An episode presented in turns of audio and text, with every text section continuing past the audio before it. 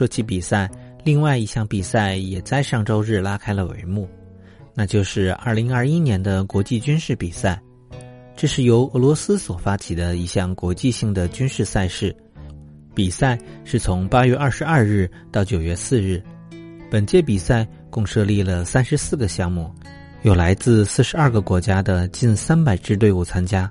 分别在俄罗斯、白俄罗斯、中国、伊朗。等等十二个国家进行。中国的比赛地点是在库尔勒地区，而本届比赛，我国将参加坦克、空降排、深海、狙击边界、军医接力等等二十个项目。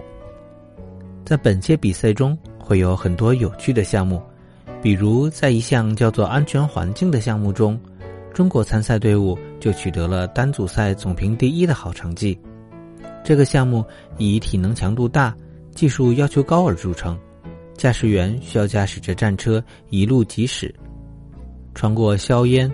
陡坡、急弯、雷区等等。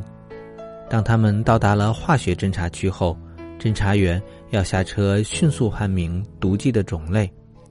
而到达了辐射侦察区后，就需要使用辐射仪精准的判定辐射点在哪里。最后，当抵达了人员火力区。三名队员要依次穿过十二道障碍，奋力冲向终点。国际军事比赛是国际间交流和学习军事训练的一个重要方式，